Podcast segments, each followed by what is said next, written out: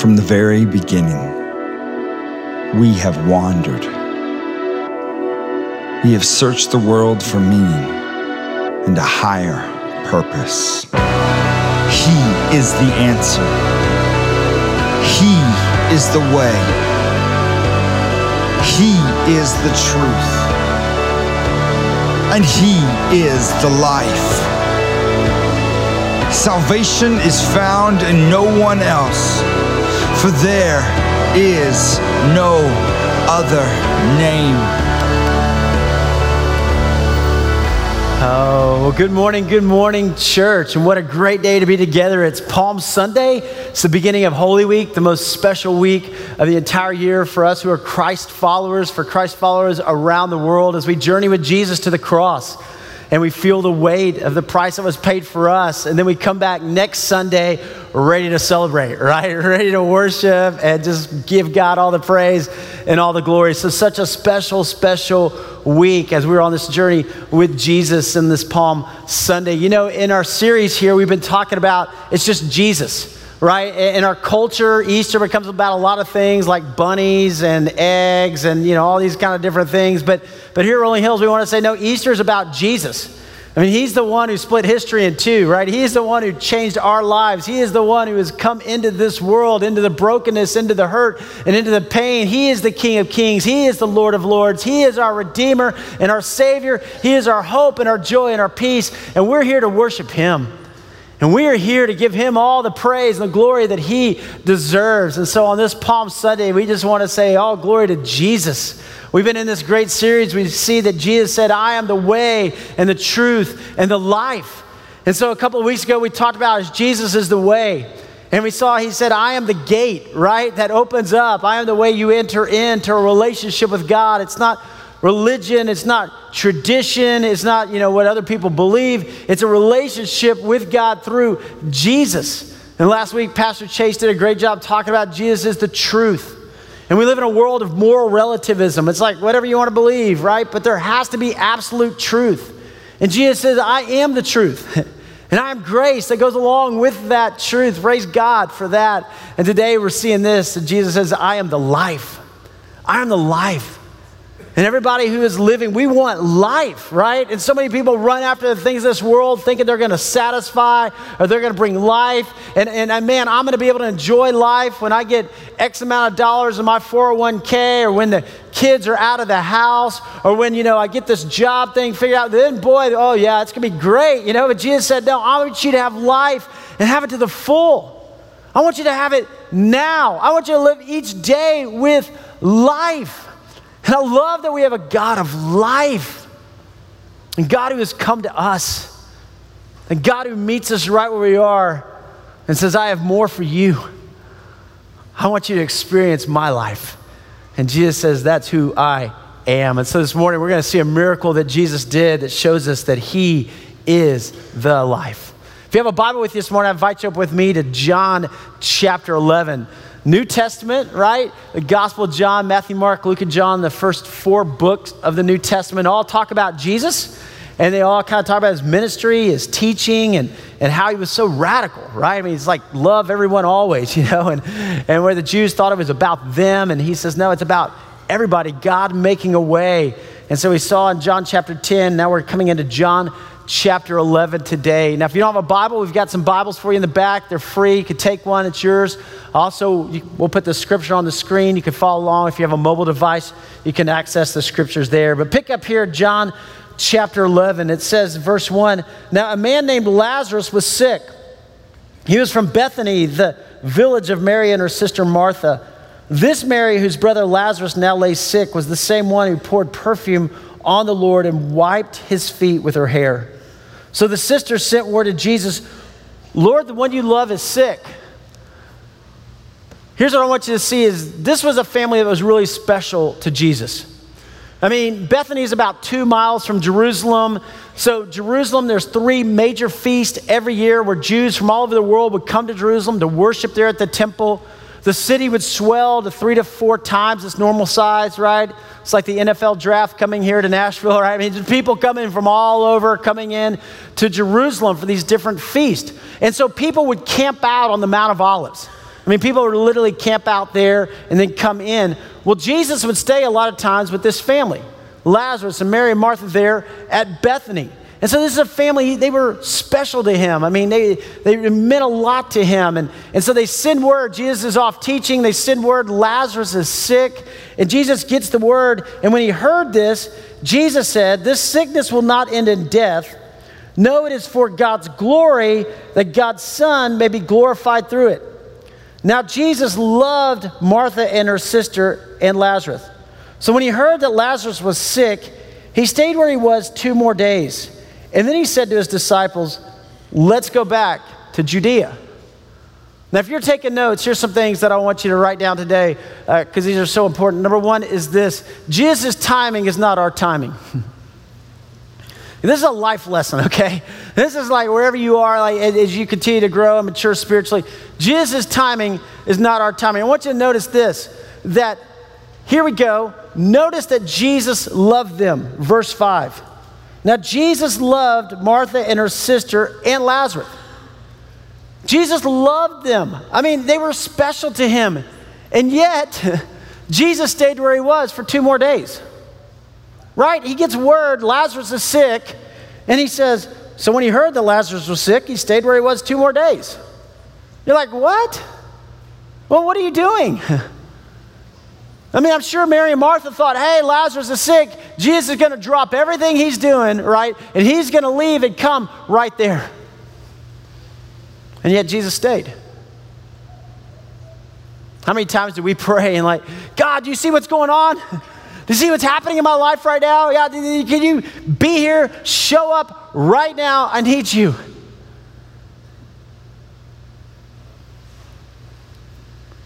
But Jesus has a bigger plan than we can see. Jesus told his disciples, right, this sickness will not end in death. No, it's for God's glory, so that God's Son may be glorified through it. Jesus is about the glory of God. And so he stayed two more days, just doing something bigger. And in our lives, so often we pray, God, where are you in this relationship? God, I've been praying about this, you know, job. God, I've been praying about this financial crisis I'm in. God, do you see? God, do you care? He's like, Oh, yeah. I see, I care. I do. Hold on. I believe God answers every prayer we pray. I really do. I believe He answers in one of three ways. One, He answers yes. We love that answer. Like, yeah, right on, man. That's great. Sometimes the answer is no. We don't like that answer that much, right? But being a parent, if you're a parent in the room, you know sometimes your kids ask for things and you have to go no. And it means you love them. It means you love them. But sometimes the answer is wait. Hold on. You're not ready. Or the situation's not ready. Why? Because I've got a bigger plan. I'm bringing glory to God. I'm doing something in your life. I'm doing something around you. I'm doing something that's bigger than you can see. So they called out to Jesus, and he waited two more days. But skip over to verse 17. He does show up. He shows up. Verse 17, not on their timing, but on his timing. And on his arrival, Jesus found that Lazarus had already been in the tomb for four days. Now, Bethany was less than two miles from Jerusalem, and many Jews had come to Martha and Mary to comfort them in the loss of their brother. And when Martha heard that Jesus was coming, she went out to meet him. But Mary stayed at home. Back then, when somebody died, they, they buried them that same day. And uh, you kind of know, I mean, the, the conditions there, I mean, they didn't want to leave the bodies out. And so they just, that same day, the body was buried. And most of the time back then, they would bury them in the ground, or if you were wealthy, you would be buried in a cave. And, and, and so they, they would bury on the same day, but then they had 30 days of mourning. Family and friends would travel. They didn't have airplanes they could jump on and be at a funeral in two to three days, right? They, they had to travel by donkey or by walking. And so people are coming from all over to mourn with the family. And so now Jesus arrives it's been four days, and all these people are there. I mean, there is a big crowd coming from Jerusalem. This family was probably a prominent family. I mean, she obviously had money for expensive perfume. Uh, Jesus stayed there. I mean, people knew them. So there's all these people that are around, and Jesus shows up. And the word gets back, and, and Martha hears, and, and Mary kind of stays in the kitchen, but Martha comes out, right? And she comes out and she says, Lord, Martha said to Jesus, If you had been here, my brother would not have died. But I know that even now God will give you whatever you ask. Martha is the doer. She's the worker, you know. She's the one who's always setting up and serving and those things. And she comes out with a little bit of attitude, she? She comes out like, Jesus, where have you been? Right? If you would have been here, my brother wouldn't have died. And then you can almost see her catch herself, like, oh, wait, wait, wait, wait, wait. But I know that even now, God will give you whatever you ask. It's kind of this raw emotion, like, oh, why were you here? Do you see what I'm going through? Do you see what I'm facing?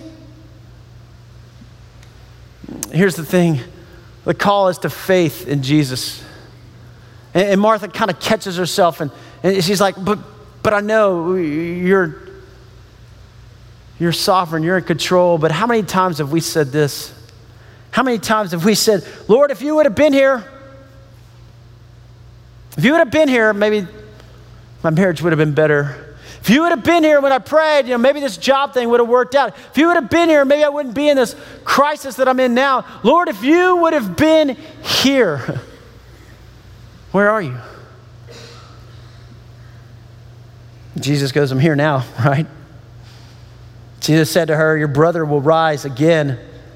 And Martha answered, I know he will rise again in the resurrection at the last day. He's like, I get that. I mean, and, and I'm thankful for that. I know I'm going to see him again. That's awesome. But Jesus, what about now? and Back then, women had very little rights. I just got to tell you, hardly at all. And you can imagine Martha and Mary scared, worried, afraid. Their brother took care of them, provided for them, and now he's, he's dead. And Martha just going, Where are you now? And Jesus, in verse 25, makes this incredible statement. I don't know if you underline your Bible or you highlight or you, whatever, but this is the underline, this is the highlight, this is the circle. Jesus said to her, I am. I am the resurrection and the life. The one who believes in me will live even though they die. And whoever lives by believing in me will never die. And then he looks at her, he says, Do you believe this? Martha, do you believe that I could take care of you? Do you believe that I'm enough for you? Do you believe really that I'm sovereign over all? Do you believe this? It's a call to faith. He says, I am the resurrection Remember these seven I am statements that Jesus is declaring who he is as sovereign as the Messiah. I am the bread of life, John 6. I am the light of the world. I am the gate. I am the good shepherd, John 10. And now, John 11. I am the resurrection. But then he adds this I am the resurrection and life. and life. Jesus meets our needs in eternity, but also right now. He wants us to be fully alive. He wants us to experience life now and life after. See, when we die, we don't move from life to death. If you're a Christ follower, if you're a believer in Jesus, you move from life to life.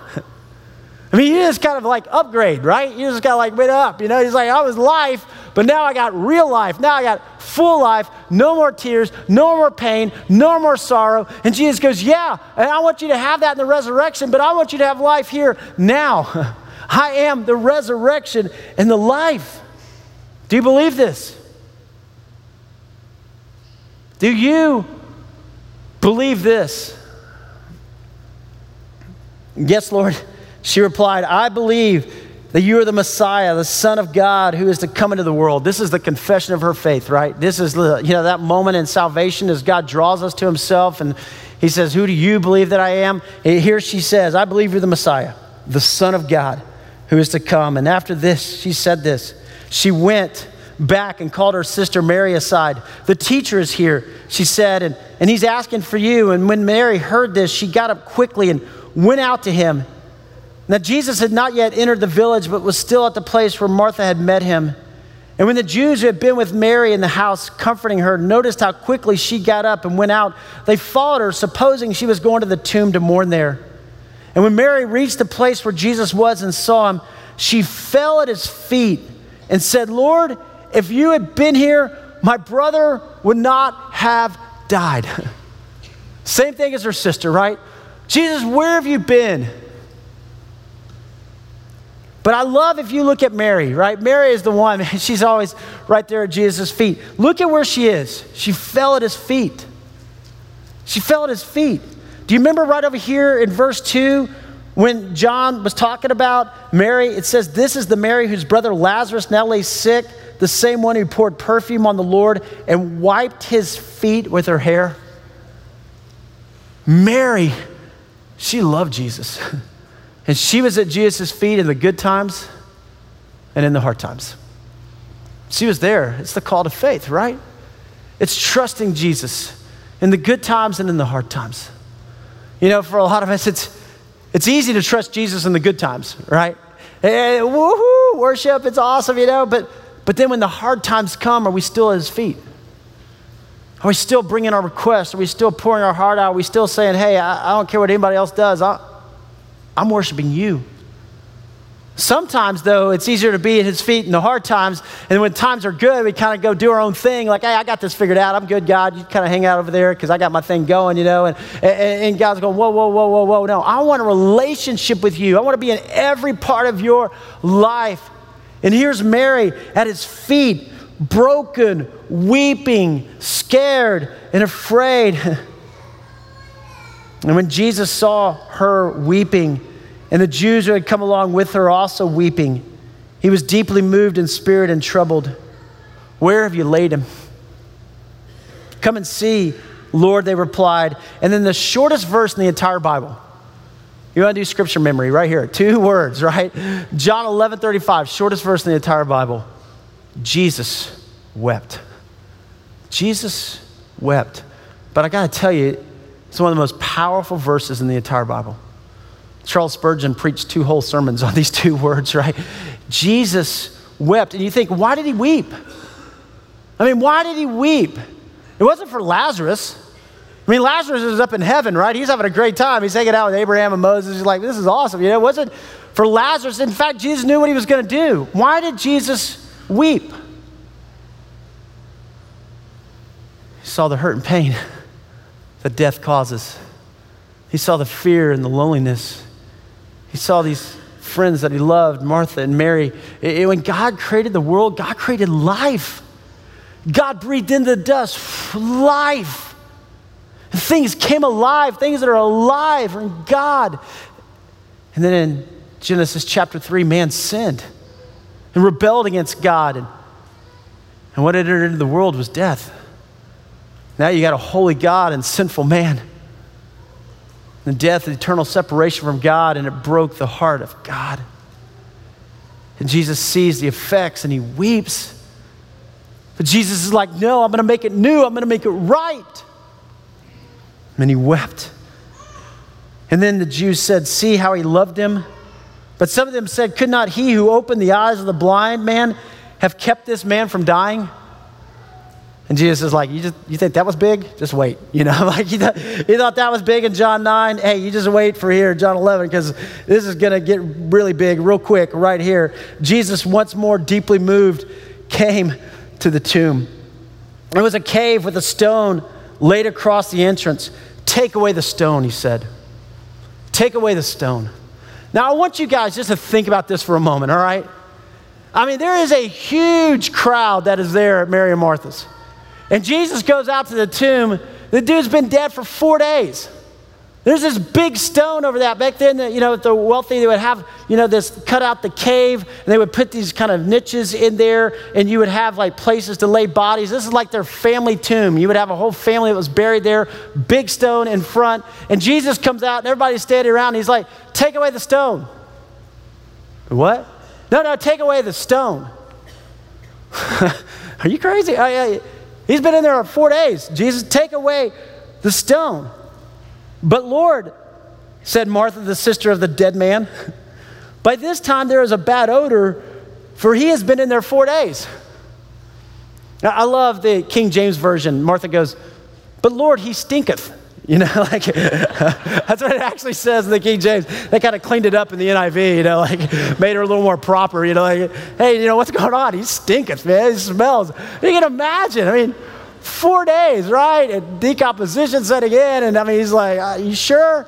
Pull away the stone? Yeah, pull away the stone. Back it up right there. It, what's interesting, too, if you go back in the Old Testament, you remember the Ten Commandments were given on stone tablets? Same word comes back, right? Take away the stone. Take away the religion. Take away the law. I am the resurrection and the life. Think about that for a moment. So they took away the stone. Then Jesus looked up and he said, Father, I thank you that you have heard me. I knew that you always hear me, but I said this for the benefit of the people standing here that they may believe that you sent me. So Jesus prays right? Not for his own benefit. He's like, I want to make sure that everybody knows it's glory going to you, God. When this gets ready to go down, I want people to point to you. And when he had said this, Jesus called out in a loud voice, Lazarus, come out. I mean, can you picture the scene? All these people standing around, all these mourners, they're crying, and all of a sudden the stones rolled away. And he says, Lazarus, come out. Now, it's important that he said Lazarus, right? Because if he didn't say Lazarus, all these dead people would be getting up, like, come out. You got dead people walking around everywhere. It's like the walking dead, right? You know, it's like coming out over here. It's like everybody's around. He's like, no, you go back, you go back, you go back, you come on over here. I, I mean, that's what we're seeing here. This Lazarus come out. I mean, wow. And the dead man came out. I love that they call him the dead man. The dead man came out, his hands and his feet wrapped with strips of linen and a cloth around his face. And Jesus said to them, Take off the grave clothes and let him go. I mean, can you picture the scene? Lazarus, come out. This dead dude comes like walking out. and they're all going, What? And Jesus like, Yeah, take the grave clothes off. Let him go. He's alive. He's not dead anymore. He is alive. Wow. In verse 45, it says, Therefore, many of the Jews who had come to visit Mary and had seen what Jesus did believed in him. Well, no doubt, right? I mean, like, how would you not believe that? How would you not believe this guy who's been dead?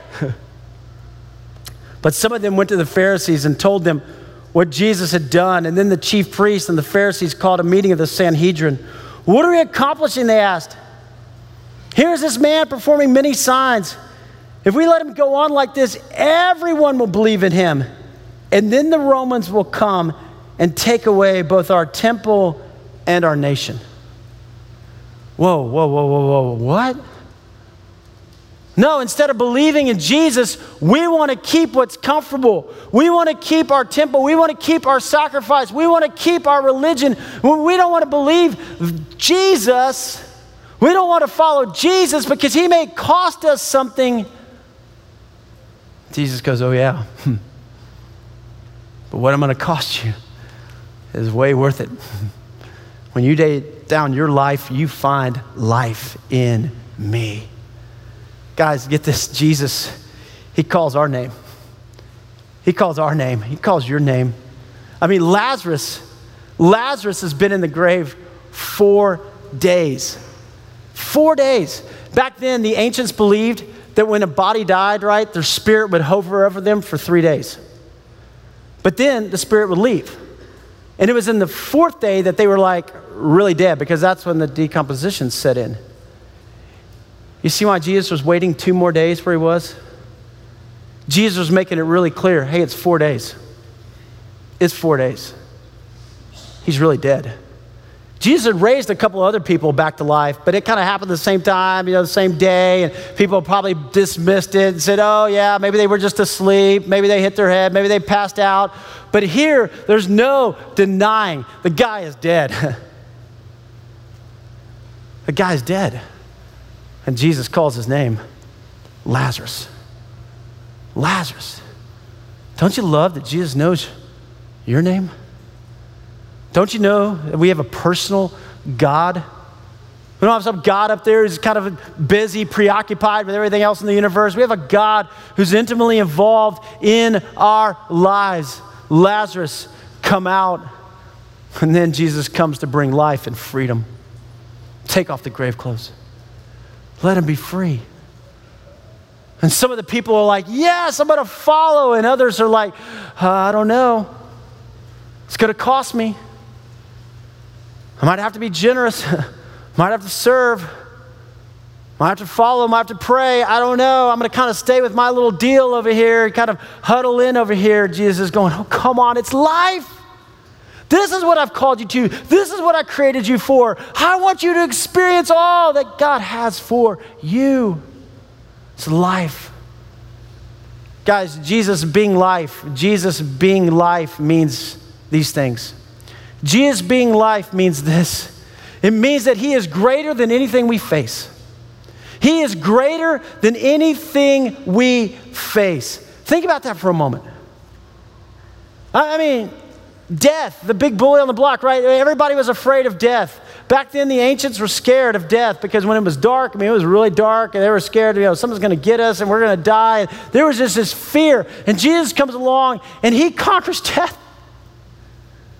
He says, This guy's four days? No, no, he's alive. What are the challenges or difficulties that you're facing? What are the things that you're thinking, I don't know if Jesus can handle this? I don't know if he can handle what's going on in my marriage. I don't know. I don't know if he can handle what's, what's going on in my job. I don't know if he can handle what's going on in my life.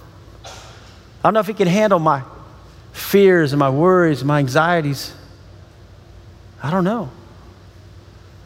Guys, Jesus is greater than anything we face. He is sovereign over all. Here's the second one it means this there's always hope. there's always hope. I love where Martha says, you know, if you had been here, my brother would not have died. But, but, but, but wait, wait. You're here now. And I'm going to trust in you. You're here now. And I'm not giving up. You're here now, and I'm not going to walk away. I'm going to hold on to you. Maybe there's an area of your life where you've thought about giving up. Maybe you thought about giving up on your marriage at one point. Maybe you thought about giving up on a dream. Maybe you thought about giving up following Jesus and being radical. Don't give up. Don't ever give up. There is always hope. There is always hope. There is always life. God's not finished with you. There's still breath in your lungs for a reason and for a purpose, and God has a plan for you. You hold on to Him. You trust Him. God is using you where you are. Allow Him to work through you. There is always hope. There's always hope. The third one, and notice this He brings you alive. He calls your name. You know, as we look at this passage, you know what? We're Lazarus in this story. We are Lazarus spiritually in this story. Jesus is foreshadowing what he is getting ready to do at the cross, which is bring us life. If you flip over to Ephesians, Ephesians chapter 2, verse 4, it says this But because of his great love for us. Isn't that awesome? Jesus loves you. Oh, he loves you. And because of his great love for us, God, who is rich in mercy, our God is rich in mercy. Some people think God is just like far off, or there's other religions in the world that would say, you know what, the supreme being is unknowable or unapproachable. Not our God. our God is rich in mercy and he made us alive with Christ, even when we were what? Dead in transgressions. Even when we sinned, even when we blew it, even when we messed up. Hey, we didn't make ourselves alive. We didn't do enough good works to earn it somehow and brought ourselves back to life. God made us alive in Christ. It is by grace that you have been saved. It's not by works, lest no man should boast. He breathed life into you spiritually, that you would come alive. Salvation. And then notice this His work in you must result in life change. His work in you must result in life change. Here comes the dead man alive. And what does Jesus say? take off the grave clothes. Take off the grave clothes. Let him be alive. Let there be life change. You guys, I've noticed a lot of times that there's Christians who are followers of Jesus, and yet it's like they're still living with grave clothes on, right? They're still walking around with that old nature, that carnal man. They're still walking around with guilt and with shame and with regret. And you're like, man, that stinks. Get that off, right? Have you ever met somebody and they say they're a Christian, but man, they're the most negative person you've ever met? And you're like, really? I mean, there's supposed to be joy, there's supposed to be life, there's supposed to be peace, there's something in you. It doesn't mean we're perfect, but get the grave clothes off. And maybe you're here today and listen, you still got some grave clothes. Maybe there's bitterness. And boy, it's just eating you up inside. Maybe there's somebody you can't forgive. And you just walk around and it holds you back from being alive, it holds you back from having freedom. Maybe there's regrets in your life and you're living in the past and still living in the future and living in the present with a Jesus who is greater. Guys, come alive today. Come alive today. Spiritually, maybe salvation here today. I receive, but then sanctification that you and I begin to look more like Jesus, that you and I begin to experience life both here and in eternity. That there is joy in our life, regardless of our circumstances, that Jesus is enough. And that the grave clothes come off, and that we go, Yes. And we can see the beauty of a God who has saved us and redeemed us and restored us and who's given us so much, who's met our deepest needs and who loves us. Praise be to God. We can imagine the groundswell, right? After Jesus raising a dead guy all of a sudden this crowd is massive and Jesus' popularity is off the chart. And if you move from John 11 and you flip over to John chapter 12, what happens? Palm Sunday, John chapter 12, the triumphal entry. Jesus comes into Jerusalem on the back of a donkey. He doesn't come in on the back of a stallion saying, Hey, I'm here to overthrow the Romans and return the Jews to a place of prominence short term. No, I'm here on the back of a donkey. I'm coming in peace to lay my life down so that all men can know God, so that all men can have a relationship with a God who is rich in mercy. So grateful, so thankful. He's fulfilling Zechariah 9 9 as he comes in on the back of this donkey. And the crowds, I mean, can you imagine? Can you imagine Mary and Martha? They're telling everybody. Can you imagine Lazarus? Like, I got to tell you guys, you know, for four days it was awesome. I was up in heaven. I'm hanging out with Abraham and Moses. We're just we're having a great time. And then they say, no, you got to go back. I'm like, I don't want to go back, you know. But they're like, no, you got to go back. And I'm like, okay, so here I am, I'm back. I was dead. They're like, you were dead. We saw it. We went there. We went to visit, you know. And I mean, it is a buzz. And everybody picks up palm branches as Jesus comes in on this donkey and they start waving. Blessed is he who comes in the name of the Lord. Hosanna, Hosanna. And the city, it tells us in Matthew, was shaken. People are like, he is the Messiah.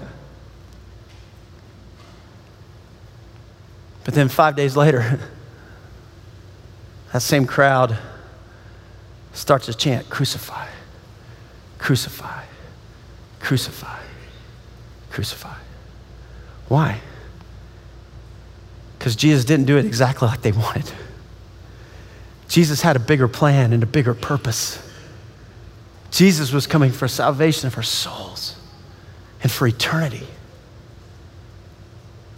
Are you part of the crowd? Are you a disciple? Jesus brought his disciples together on the night that he was betrayed, and he took bread.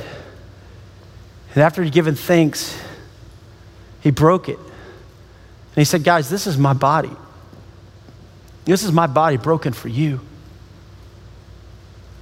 Have you ever thought about that? Somebody died for you? I mean, literally gave their life for you, paid the price that you should have paid. And after supper, he took the cup and he said, Guys, this is, this is the new covenant. It's my blood poured out for you. Before, you were under the old covenant, right? When you sinned, you messed up. You were separated from God, but now there's a new covenant of grace. My blood poured out. Whenever you eat this bread and you drink this cup, you proclaim the Lord's death until he comes. And so this morning, at the beginning of Holy Week, we join with disciples throughout the world who, who are going to come to a table. This isn't my invitation or the invitation of Rolling Hills, this is the invitation of God Himself. And I want to invite you to come and take a piece of the bread, Christ's body broken for you. And think about that, personal, for you. Dip into the cup, His blood poured out for you, and receive what only God can give salvation, hope, life. Life. There's a gluten free table over here. There's tables on each side. There's two tables in the middle. There's two tables in the back. The table closest to you, maybe the one behind you. But I want to invite you, this is a time with the Lord. As we begin this Holy Week, I want you to come to his table. And I want you to think about that question that Jesus asked Martha Do you believe this? Do you believe this? Is Jesus enough for you? As you come to the table this morning, maybe it's a declaration of salvation. Jesus, I've been living for myself. I want to live for you. I confess my sins. Forgive me, redeem me, restore me. Maybe for you, as you come to the table, it's just a time to worship. God, thank you. Thank you for what you've been doing in my life or my family. God, thank you. I just want to worship. Maybe this morning, you still got some grave clothes on. And you come and just say, God, I want to confess my bitterness or my resentment or my fear or my worry. And God, I'm going to leave it here because you are greater and you are life. Let's pray together. Father, thank you for your presence this morning. Thank you that you are here right now with us. God, you meet us in this moment. And maybe for some, it's it's a great moment. It's a wave the palm branch kind of moment. It's a blessed is he who comes in the name of the Lord kind of moment, Father. And we just come with grateful hearts. And maybe for others, God, there's tears. There's worries, there's fears. It's hard. And yet, Jesus, you show up. And you're right here with us. Thank you, thank you, thank you. And so, Father, we come to your table at your invitation. Do you believe this? Yes, we do. And we come. In the name of Jesus, we pray and we come to the table. Amen. You're invited to come and to respond to God's grace and His mercy.